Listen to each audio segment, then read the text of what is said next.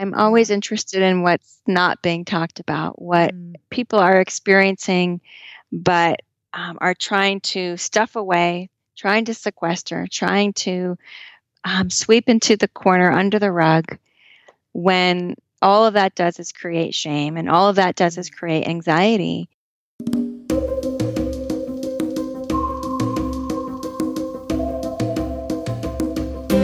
Sheryl Paul has a unique ability to see the invisible, to see what has been silenced. Her book, The Conscious Bride, has been helping couples prepare for marriage for 20 years and prepare in a very specific way.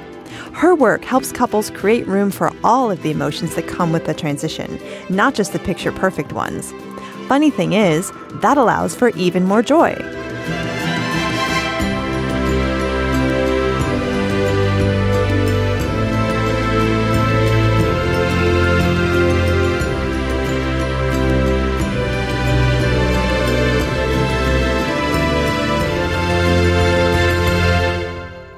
This is Shame Pinata. I'm Colleen Thomas. Welcome to Shame Pinata, where we talk about creating rites of passage for real life transitions. When I got engaged six years ago, a good friend of mine gave me a book called The Conscious Bride.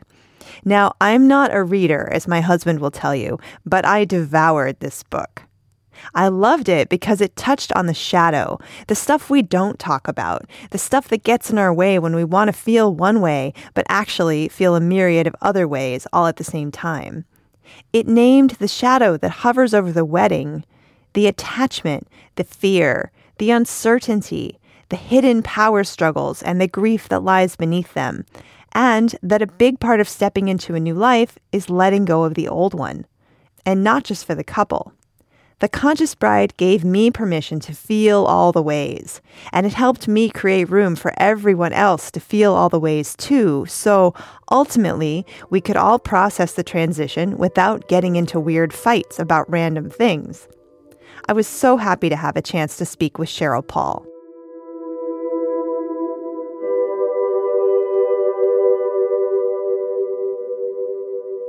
So, what led you to write this book? So, I was in a master's program. Around that time, I was at Pacifica Graduate Institute in Santa Barbara, um, which I don't know if you're familiar with, but it has a very strong Jungian focus.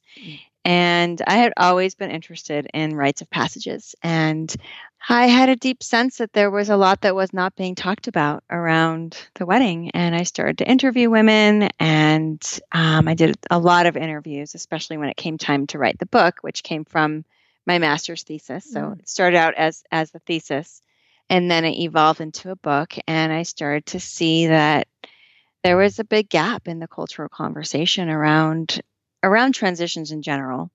All transitions are bypassed and overlooked but particularly the wedding, and then in particular, how much focus there is on the joy and the perfection, and everything has to be blissful and ecstatic from the moment of the proposal into the first year of the wedding. And there was just no conversation happening about the shadow, about the death experience, about um, what women and men are actually experiencing quite a bit of the time. And you know, the more I researched and the more I looked and the more I spoke, the more it became quite clear to me that um, just that again that there was a real um, gap in the conversation around this pivotal rite of passage, one of our few ceremonies that we still invoke in the culture, and yet it's done in such a way where we really gloss over the element of a transition, of the reality that when you are in transition, you are in a death experience. You are in a liminal zone. You are between identities. You are letting go. You are grieving. And if we only expect people to feel joyful, um, it creates a lot of anxiety and it creates even more chaos than there naturally would be around an event like this. Because I'm feeling sad, because I have a sense of loss, because I feel like a part of me is dying, because I'm not over the moon ecstatic. Something must be wrong with me or with my partner or um, with the decision to get married. Something's wrong. Mm-hmm. And it's an incredibly deep sigh of relief to the soul to know that nothing is wrong. In fact, the more you let those difficult feelings in, the more you will open to the joy that the pain and the grief and the discomfort and the vulnerability are the doorways into the joy, into what we are expected to feel and into what we hope to feel. Mm. And what I started to say earlier was that the, the wedding, more than any other transition, I think, has well, probably being pregnant and becoming a mother comes close, has carries a very strong cultural expectation of unilateral joy. And it is supported in a big way by the wedding industry that sells perfection and sells joy. So it's a it's very big money behind selling us um, the bill of goods by selling us this message that you are supposed to be joyful. And the way to do that is to create a perfect event. How do you work with someone if they're just starting to realize that they don't have to only feel joyful? So I tell them to read my book. um, and you know, it's really the first part it's about re educating people to understand all of the normal and necessary feelings that accompany this transition. And once they understand that everything they're feeling is normal and necessary, they can start to let it in and the vulnerability, feel the loneliness. These are all normal feelings that accompany transitions. So once we give ourselves permission to feel without that overlay of because I'm feeling this, it means there's something wrong, everything changes from there. We don't then have to misassign meaning to the feelings and to think because I'm feeling sad, it means I'm making a mistake. No, it has nothing to do with that. You're feeling sad because you are in a rite of passage. You're feeling sad because you are in the death experience, letting go of this identity, this primary identity as single person, as daughter, and shifting into an entirely new stage of life and new identity. And there is no way to go through that without feeling grief.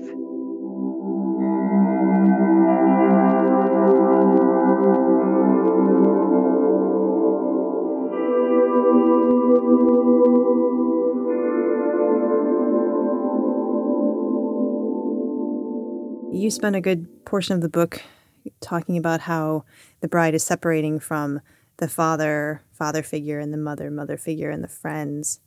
Um, can you say more about that process?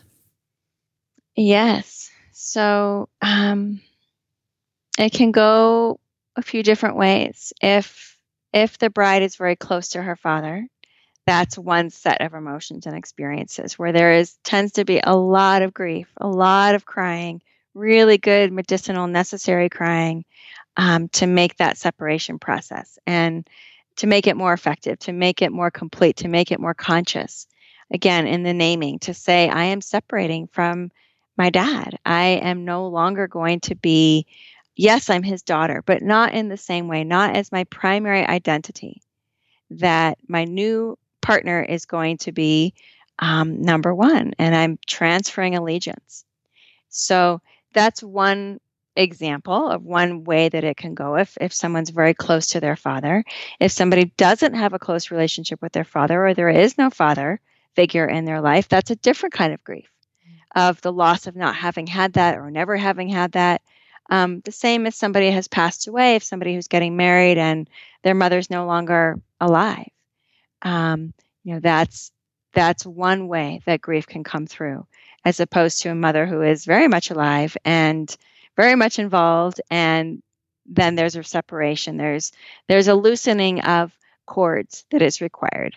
I'm curious as you're speaking how this applies i'm sure it's very different but how it applies to folks who are older when they get married or maybe a second marriage um, it can be different it can be similar it depends it depends on a lot of factors but regardless of the age, especially if it's a first marriage and you're getting married at 40, you're still letting go of a massive identity. And in some ways, it's even more of a letting go because of all of those years that you spent as a non married person.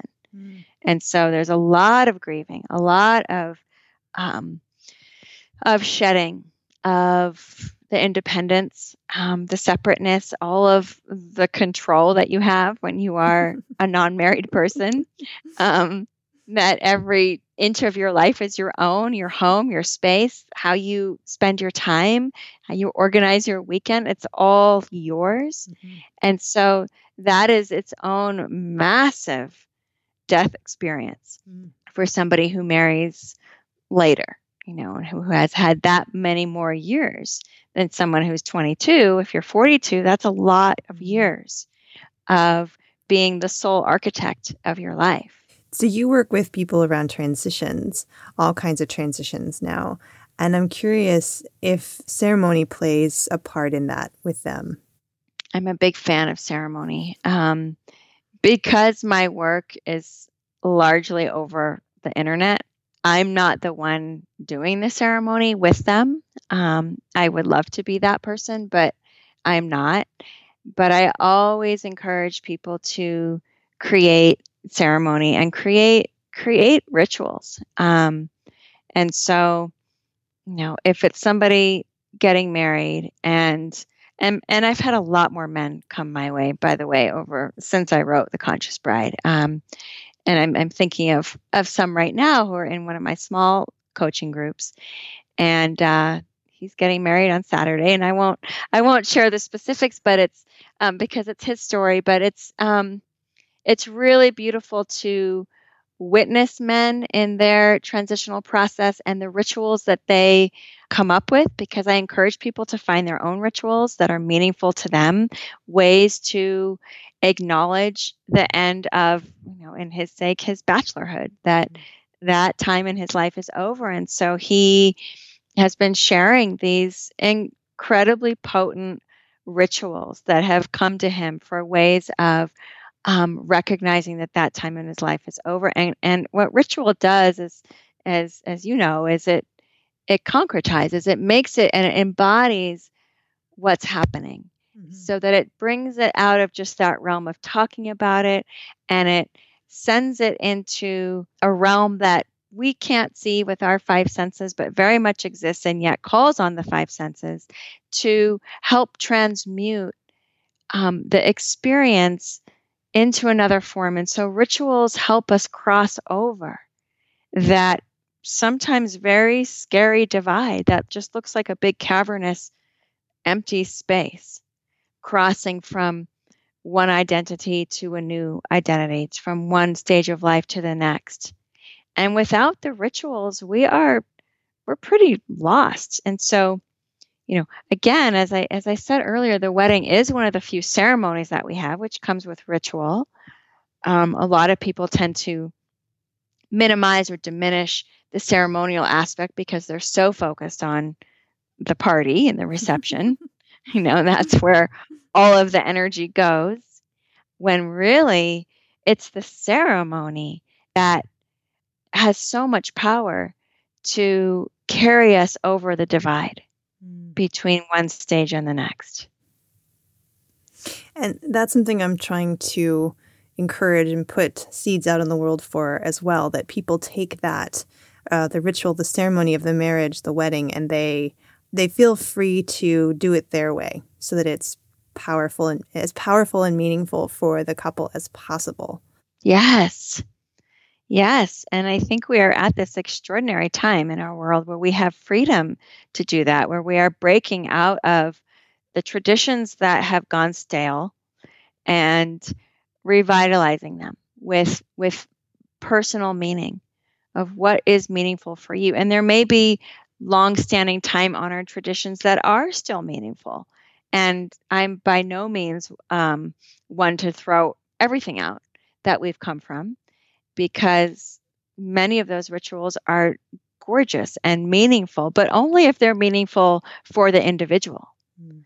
right? Only if they land in a place where something inside of you says, yes, right? That helps me, that bolsters me, that comforts me, mm-hmm. right? So, you know, whether it's at a Jewish wedding standing under the chuppah, you know, it's just this beautiful symbol of of our new home and and this you know long standing tradition if that's meaningful to somebody great if it's not then it really it's not going to do anything for you mm-hmm. on a spiritual level I shared with Sheryl that before my wedding, I created a self commitment ceremony for myself, and that in that ceremony, I presenced all of my ancestral grandmothers with the acknowledgement of how important marriage might have been for them, how much of a survival tool.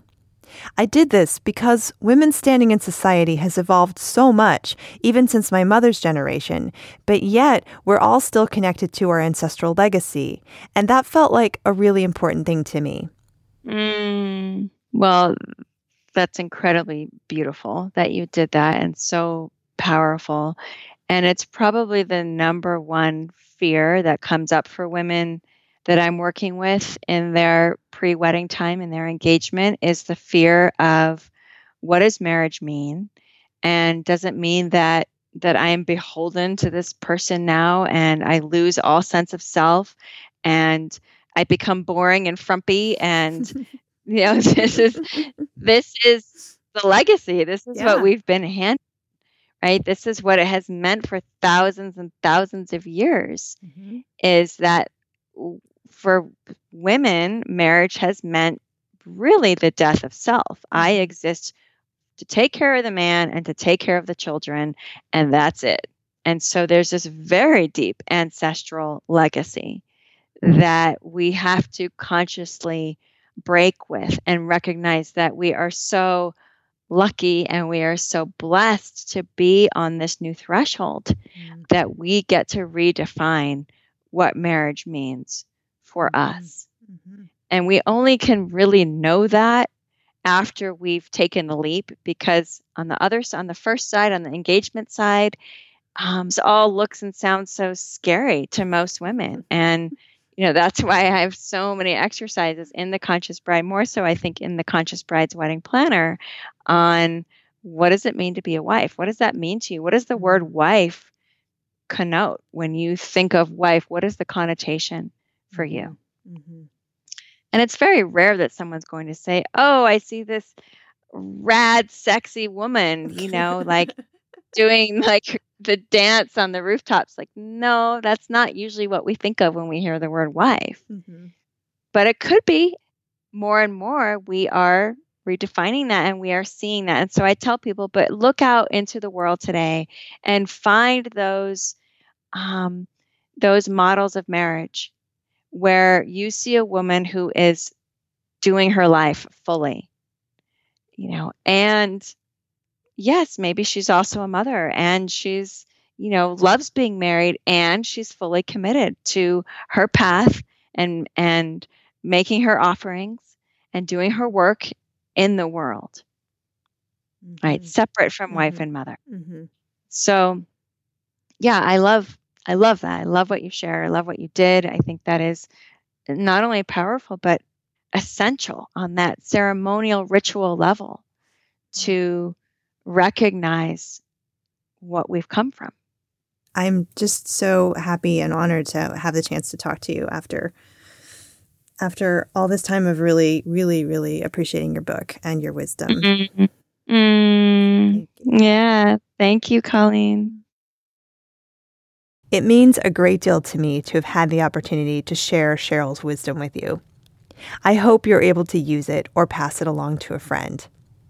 Here's one final bit of wisdom a quote from The Conscious Bride A marriage is a rite of passage no matter when it occurs, and the woman must pass through the phases of her transformation. She must die, she must sit in the unknown, and then she will be reborn. Sheryl Paul is the author of The Conscious Bride and The Conscious Bride's Wedding Planner. Her website contains a plethora of resources for addressing life transitions. Learn more about Sheryl and her work at conscioustransitions.com. That's conscious-transitions.com. Our music is by Terry Hughes. If you like the show, please take a minute to review it on Apple Podcasts and learn more at shamepinata.com. I'm Colleen Thomas. Thanks for listening.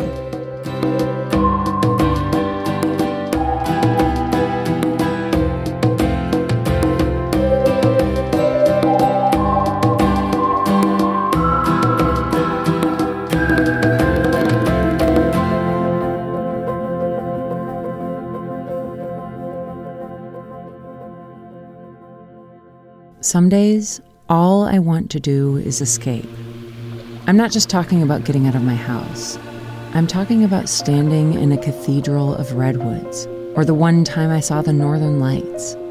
That feeling that I'm part of something bigger.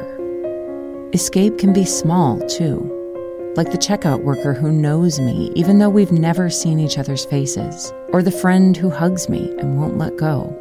That kind of escape flips a switch. It reminds me that even when the world is on fire, there is also beauty and delight. I can let my guard down. For a moment, I'm home. Welcome to Shelter in Place, a podcast about embracing the journey in a world forever changed. We spent season two on a pandemic odyssey that brought us from one coast to the other and back again. In season three, we're bringing you stories in search of home. What do I want to welcome back into my life, and what do I want to leave behind? We're not sure what home looks like anymore, but we know what we want from it. I want to know that I belong here. Not because of what I accomplished or earned, but because of who I am. I want a home where we don't pretend that our world isn't broken, but we're creating beauty from that brokenness. We're exploring how to be human in a way that feels expansive rather than exhausting. We're learning how to escape not out of life, but into it. Listen wherever you get podcasts or head to shelterinplacepodcast.org to join us on this journey in search of home.